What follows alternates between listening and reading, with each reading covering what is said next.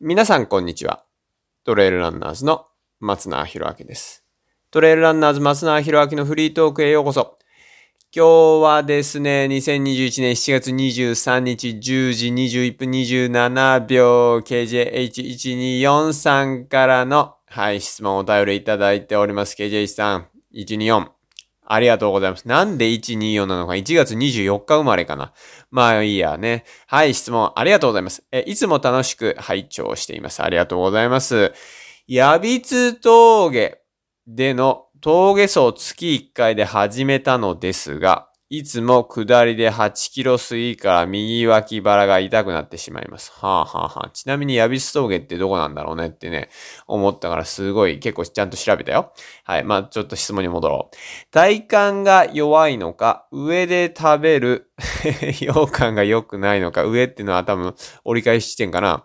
はい。走り方に問題があるのか、何か参考になることあれば教えてください。ということで、KJ1124 さん。ね。あの、僕多分皆さんにいつもお話ししてます。あの、普段のね、あの、トレイルランニングライフ、ランニングライフでね、はい、疑問に起こったとこ、こととか、はい、えそういったことをね、気軽に質問してくださいと。こんな個人的なこと聞いていいのかなって思われることもあるかもしれませんけれども、それ聞きたかったんですよとかね、あ私も似たようなことちょっと思ってて、ああ、いや、よかったですって方多分いらっしゃると、KJ1124 さんのね、今日のこの質問、多分ね、KJ1124 さんだけではなく他の誰かにもね、ああ、それいいね、みたいなね。はい、質問だと思いますからね、皆さんも気軽に質問いただければと思いますけれども、質問に戻ります。はい。えー、ヤビツ峠などの峠走を月1回で始めたのですが、ってことは始めたばっかってことだね。もしかしたら、あのー神奈川県、ここヤビツ峠、ちなみに僕ヤビツ峠って、なんか聞いたことあったけどね、こう調べたことなかったんですよね。なんでちょっと調べてみました。はい。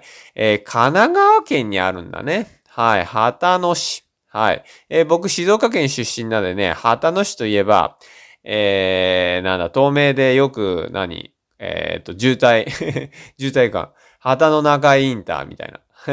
旗の中インターと、おなんだったっけ？何、どこの？うん、ちょっと忘れちゃったな。まあ、その、えーよく渋滞してる、えー、大井松田と旗の中井みたいなところか。はいはい。あの、よく渋滞してたイメージがあるんでね。まあ、それで、旗野市っていうのは、あの、そういうイメージですから、旗野市、まあ、あの辺だなっていうのは分かってましたけども。あのー何？でね、この海抜761メートルの峠だそうですね。神奈川県の県道70号旗の清川線って読むのかな？にある、えー海抜761メートルの峠であると。暗部は神奈川県旗野市寺山地内に位置するということでね、やびつって、あの、カタカナで書く方が一般的らしいですけど、冬はなんかね、路面凍結するって、まあ、あれですよね。まあ、お、あと、なんだっけ、ここの山。えーっと、なんだ、ここの、丹沢。こ丹沢のこの山は、大山っていうのかな？大山じゃなくてね。はい。一度だけ行ったこと冬にありますけど、確かにあの、凍ってるよね。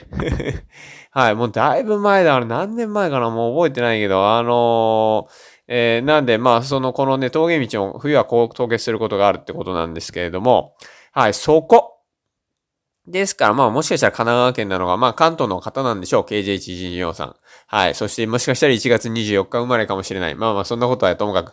はい。えー、ね、で、そのね、KJ124 さんが、月1回でね、あの、ヤビス峠の峠走を始めたそうなんですよ。おめでとうございます。みたいな感じですけども。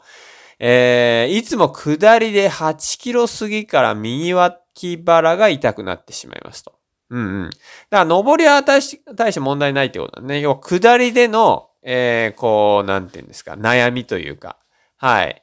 なんですけども、体幹が弱いのか、上で食べる羊羹が良くないのか、走り方に問題があるのか、何か参考になる、なることあれば教えてくださいということでいただきました。ありがとうございます。そうですね。ヤビス峠。うーん、これ、10キロ、な、なんかこの感じだと10キロで800メートルぐらい上がるのかな多分。あ、761メートルだから800メートル上がんないとして。えー、まあ、あれですね。10キロ弱ぐらいで、どんぐらいこれどんなんなんだろうな。うん、ちょっと見てみよう。うん、そうですね。1、2、3、ここから2キロ、4キロ。まあ、そうだな。7、8キロ ?6、7キロ ?6、7キロっていうぐらいなのかな。まあ、でもこの KJH124 さん、いつも下りで8キロ過ぎからって言ってるから、10キロぐらい、トータルであるんでしょうかね。まあ、あの、ちょっとヤビス峠の、あのもう僕あれが、あれなんで、なん、なんていうんですか。そう、僕はヤビス峠自体正直行ったことないんで、イメージでしかね、今、お話、イメージでお話ししてますが。まあ、多分10キロで800、まあ、700メートルぐらい、アップダウンというか、700、10キロで700メートルぐらい上がる、680とか650とか、ね、10キロかけてね。上がる道なんでしょう。ということにしておこう。はい。で、えー、だとして、まあ、8キロ過ぎからっていうこと、下りでね、下りで8キロ過ぎからってことは、だからだいぶ終盤ってことのイメージで僕お話しますよ。下りが10キロだとして、その8キロ過ぎから右脇腹が痛くなってしまいますっていうことで、えー、仮定してね、KJ114 さん。はい。僕はあの、このヤビス峠がちょっとよくわからないんで、ヤビス峠の全長調べてみようか。ということで、ね、ちょっと調べてみましたよ。あの、ヤビス峠の、まあ、全長って、ヤビス峠全長で調べただけなんでね、まあ、あの、ネットでの、あれですけども、あまあ、11.8とか17.8とか書いてあるけど、まあ、11、11キロ、11キロちょっと、ね、12キロ弱ぐらいなんでしょう、多分。あの、片道。えー、なんでまあ僕がさっき予想してたのと、まあ大体いいところだね。10キロで僕は800メートル、700メートルぐらいかなと思ったんで、まあまあ実際は12キロぐらいあるっぽいんですが、まあともかくですよ。要は、あのー、KJH1243 ね、は、終盤、下りでね、終盤、8キロを過ぎたあたりから、だからまあ、えっ、ー、と、8割ぐらいね、要は終盤まで来たら、右、右脇腹ね、右なんだね。決まって右なんだね。はい、えー、痛くなるということなんですけども。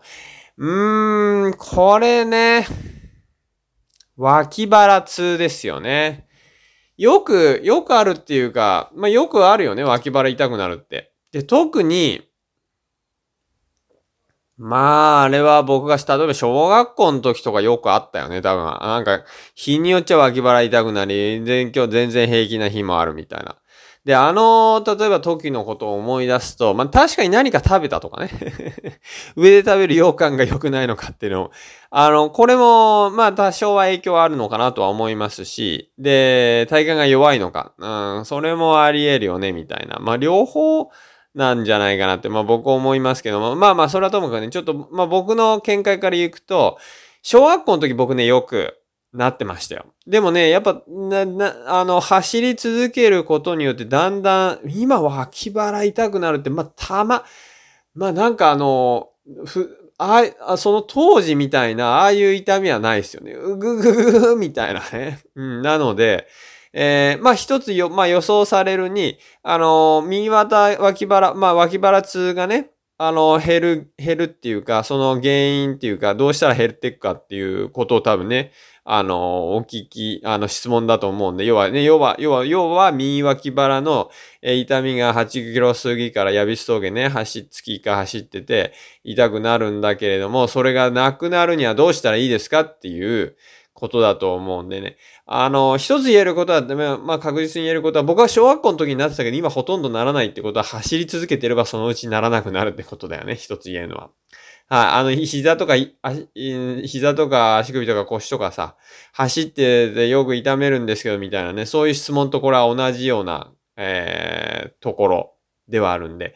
やっぱね、走れば走るほど、えー、それに関連する走るときに使われる筋力、骨、関節っていうのは確実に強くなる。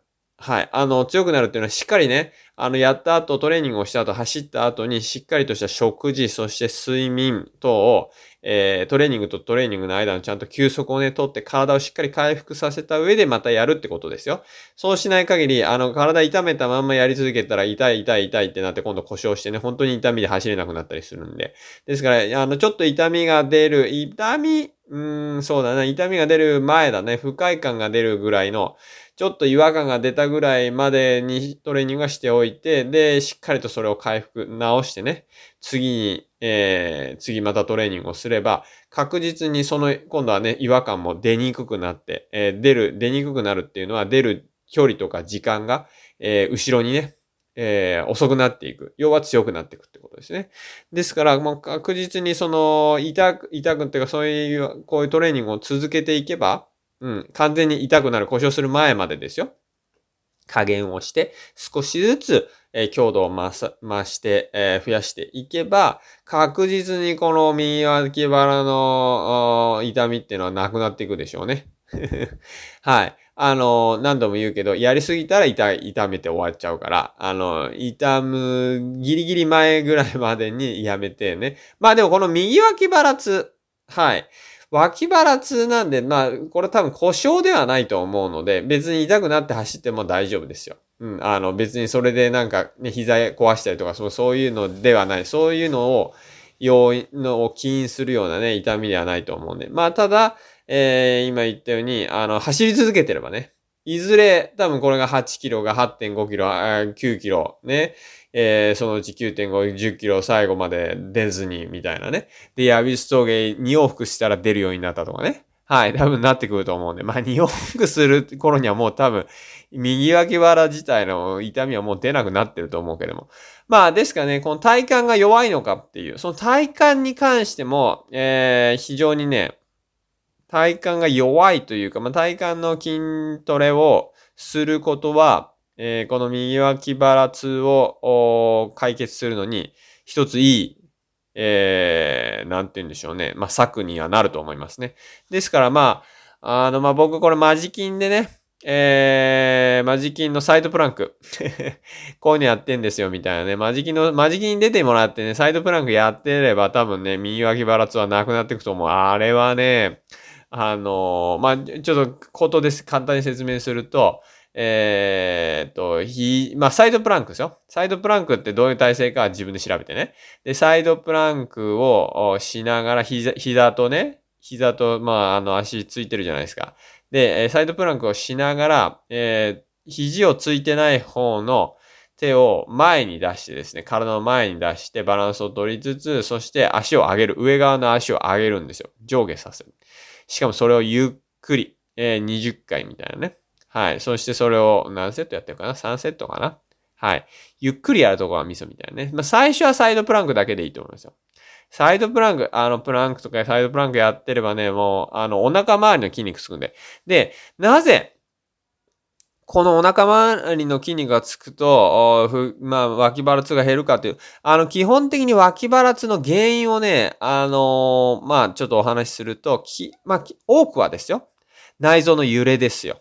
うん。な、まあ、何か、何か食べた後ってね、あの、食べた後が走ると良くないのかってお話、こうね、予想でね、上で食べる羊羹が良くないのかっておっしゃられてましたけども、あの、実際、まあ、あの、えっと、なんていう体幹が強くてというか、そのね、ちゃんとプランクとかも、あの、お腹周りの筋肉がもうバチッとバシコーンってね、なってれば、あの、内臓がまあ、あまり揺れないっていうか、もう内臓をちゃんとね、と、止めておけるぐらい、えの筋力があればですね、あの別に右 脇腹痛は多分ね、基本的には食べたすぐ走ってもほら、あの僕ね、えー、結構ロングレース、その100マイルとかのレースイメージして、エイドで、エイドでたくさんとは言わないけど、エイドで食べた直後にも走るみたいなね。はい。あの、そういうイメージをしながら、食べた直後、例えばお昼ご飯食べた直後にすぐ、まあ、午後1で走りに行くとか、そういうこともたまにするんですよ。まあ、それは、えー、その、まあ、なんて言うんですかね。あの、まあ、エイド、そのロングの100マイルとかを意識して、えー、走、ね、た、エイドで食べた後も走り続けますから、ですからそれをイメージしてトレーニングの一環としてやってるんですよ。それもね、やっぱりね、あのー、あれですよ。体幹がしっかりしてれば、まあ、痛く、まあ、ちょっと、ちょっとおえ、おえっていうか、あの、なんだろうな。あの、食事中に聞いてる方もいるかもしれないから、この、これ 詳しく言うのはやめよう。でも、あの、違和感を感じるときは多少あるけれども、ね。えー、でも、あの、脇腹痛にはならないですよね。あの、普通にご飯食べた後すぐ走っても、すぐ、どんぐらい？えー、まあ、まあ、30分以内は当然だよね。下手すら10分、15分以内ぐらいかな。ね、走り始めても、普通の食事をしてもね。はい。まあ、つってもそんなに全速力じゃ走れないですけどね、さすがにね。はい。まあ、でも、あの、そういう風になりますんで、ですからやっぱ体幹を鍛えておくっていうのは、あの、胃腸のね、揺れを減らすことによって脇腹痛を、あの、防ぐことっていうのはやはりできると思いますから、その要因っていうのはあると思いますんで、あのー、この体幹ね、トレーニング、今お話ししたような体幹トレーニング、まあ、一人じゃできないなって思ったら KJ1124 さん、あの、トレイルランナーズのホームページのマジキンってのはありますから はい、ちょっとチェックしていただいて。まあ、そこにはね、動画とかね、出してないからね。うん、まあ、今度出せばいいのかもしれないけど、どんな、どんな筋トレ、あの1時間フルに、まあ、基本、毎回ね、55分。はい、えー、今日もやりましたよ。月水金だからね。はい、週3回やってますけども。まあ、その時にね、あの、それやっていただければ、多分、あの、うん、やびつ峠ぐらいだったら、わ、わ、脇腹痛くなるってのは、そのうちなくなるんじゃないかと、まあ、思いますけど。まあ、でもね、それはどうも、まあ一人でやられても結構ですし、まあ、要は体幹が弱いのかっていう可能性は十分あります。そして、えー、途中でも今お話ししましたが、食べ、食べ物ね。あの、やっぱ一応、あの、体幹がそれほど強くない場合、うん。あの、体幹がそれほど強くなくてそんなに筋トレしてない場合は、そういう食べ物で胃腸が揺れて、えー、痛くなるもしくは違和感が出るっていう可能性っていうのは十分考えられる。そして最後、走り方に問題があるのが、まあ、これね、まあ、舗装道路ですからね。舗装道路。あのね、どちらかというと、まあ、走り方に問題があるのか、まあ、膝とか腰にね、あの、っていう場合は、あの、まあ、もうそもそも、なんて言うんでしょう。えー、そういう関節とか骨がまだ十分強くないとか筋力が十分強くないっていう問題もあるんですが、脇腹なんでね、脇腹なんで、走り方に問題があるかっていうと、まあ、あんまりこう、なんて言うんでしょう、上下動しないように、優しく走る。まあ、それは確かに大事なこと。それはね、膝とか腰の、腰を防ぐためにも大事かもしれませんが、僕はどちらかというと、僕はですよ、僕はトレーニングとして下りをもうガンガン、できるだけ早く、あの、体を、その斜面に対して90度にして、えー、まあ、体を投げ出すというか、そういう感じでですね、しっかりと骨に、骨で着地するみたいなイメージで、あの、下るようにして、まあそういうことをすることによって、あの、まあ、なんていうんでしょう、上りとか平地では出ないスピードを体で感じることができますし、そういう大きい動きですよね。走りを大きくできる。えー、一つの、まあ、訓練というかね、そういう機会になりますんで、大きい動きをね、するために、そして速い動きを体に、まあ、覚え込ませる。あの、ちなみに下り坂ガーンって下った後ね、やっぱ平地もいいっすよ、調子。うん。ですから、まあそういう意味では、あの、しっかりと、あの、ゆっくり走るんではなくて、ガンガンね、あの、しっかりスピードで。ただこれは 少しずつ、え下りをで足を鍛える、ね、膝とか足とか腰の関節を鍛える、筋力をしっかり鍛えるっていうのは、これは少しずつね、いきなりやったら多分本当に痛めちゃう可能性はあるので、ですからそういう意味では、えー、少しずつやること、まあだから1キロなのか500メートルなのかね、最初は、それぐらいの距離の下りをしっかり下る。うん。まあ、それ、まずは、まあ、まずはゆっくりでもいいからしっかり下るってことなんですけど、それができるようになってきたら、それで痛みが出なくなってきてからですね。はい。少しずつそういう、えー、速い距離という、あ、速い距離じゃねえや。速い距離ってない。速いスピードで、えー、走る距離を伸ばしていく。うん。そうすることによって、その、まあ、なんて言うんでしょうね。下りの筋力を鍛えていくという方法。まあ、で、まあ、これはね、今、あの、KJ1124 さんの走り方に問題があるのかっていう、そのご自身のね、予想に関して僕が、まあ、あの、それからね、あの、なんていうんですか、思い浮かべたことというか、そこから派生したことなんでね、KJ11243 の走り方に問題があるかっていうと、おそらくそれはね、右脇腹にはそれほど影響はないんじゃない。もし膝とか腰とか足首とかね、そういうとこが痛いんであれば、はい。まあ、走り方に問題があるというよりかは、筋力とか関節とか、あですね。まあ、そうだね。筋力とか関節。まあ、特に筋力ですよね。筋力にまだ問題があるというか、あの、筋肉、筋力不足ですよね。うん。によって、えー、そういう、まあ、痛みが出てる。でも、右脇腹痛はそれほど、その、ただね、あの、一つ言えるの、そう思い出したよ、そういえば。あの、えー、下り思いっきり走るとね、お腹すごい来るんだよね。お腹に来る。あの、僕、そういえば思い出したよ。昔、なんだろう、ガンガン結構、なんか走り始めた頃、はい、ガンガン走り始めた頃って言うとなんかおかしいけども、昔、その、もっとなんていうんですかね、まあ、しっかり走り始めた頃っていうか、しっかりトレイルランニングを始めた頃、まあ、つったって小学校からやってるから、あれですけども、下りを、一番、一番ね、筋肉痛になったのはね、腹筋だったよ。うん、思い出したけど、ふと。あの、足とか腰とかもう全然、そういうとこじゃなくて、僕が一番来たのは、なんか腹痛いみたいな。はい。腹痛い。なんか腹の、お腹の芯の方が痛えな、みたいなね。痛いっていうのはもう筋肉痛だったんですけどね。い、あの、その後で分かったっていうか、最初に思ったの、お腹痛みたいな。うん。あの、ですからね、下りってのは非常にお腹に来るんだよね。うん。ですから、まあそういう意味ではお腹、腹筋はすごい鍛えられるし、自然とね。まあ、あとは、その腹筋があまり強くないと、痛みが出やすい。痛いっつってもね、その、なんつうの、筋肉痛だから、別に故障じゃないんでね、大丈夫だと思いますけども。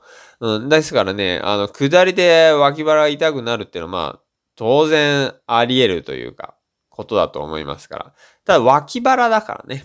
うん、ちょっとその、食事の、ね、上で食べる羊羹に対して、えー、腹筋とかがね、あの体幹の筋肉がまあついてきてないのかなっていう印象は受けますけどね。ですから、一番いいのは、そういう体幹トレーニング。まあ僕がさっきお話ししたような、僕はね、体幹トレーニングとしてやってるのは、まあそれ以外にも何個かあるけども、一番はそれですね。あとは、うんと寝っ転がって、えー、足を顔の、顔の上でね、足を上げて、なんていうのかな、足の裏、か、まあもうちょっと説明すると、えー、寝っ転がるでしょ？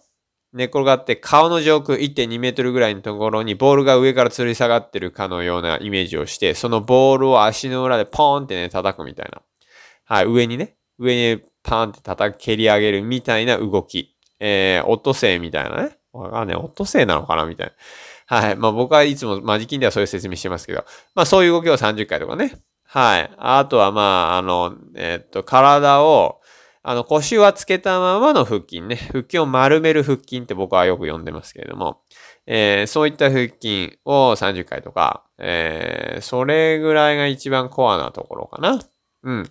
えー、そういう動き。まあ、あとはあれですよね。片足スクワットとかもやってる時も、あの、バランス取りながら体幹も鍛えられてるんでね。はい。まあ、そういういろんなトレーニングの、まあ、賜物でだんだんその体幹というのは強くなっていくと思いますから。はい。まあまあね、まあ、ご自身でやられるなり、まあもしよかったらマジキンチェックしてみてください。はい。ということで、KJ1124 んね、今日はね、2021年4月23日10時21分27秒にいただいた KJ1124 さんのお便りをご紹介いたしました。えー、本日ね、これ収録は2021年9月10日、10時50分に行ってますからね。まあ、2ヶ月はかかってないけど、1ヶ月半ぐらいね、かかっております。何が言いたいかというと、おこう回答ね、あの、すべての、すべてのおお便り見させていただいておりますけれども、お回答までね、若干のお時間、はい、いただいております。えー、あらかじめご了承いただいた上でですね、えー、お便り質問と、じゃんじゃんとこのポッドキャストの表紙にあります、えー、Google のね、アンケートの、えー、Google フォームからいただけたらなと思います。はい。ということで、えー、トレイルランナーズね、松永弘明のフリートーク、今日もお聞きいただき皆さん誠にありがとうございます。えー、また次回お聞きいただいてね、また次回ね、お会いできるのを楽しみ。まあ、お会いっつって見てるわけじゃないからね、あれですけども。はい、お聞きいただければと思います。それでは皆さん、えー、今日も最高の一日をお過ごしください。それじゃあまたね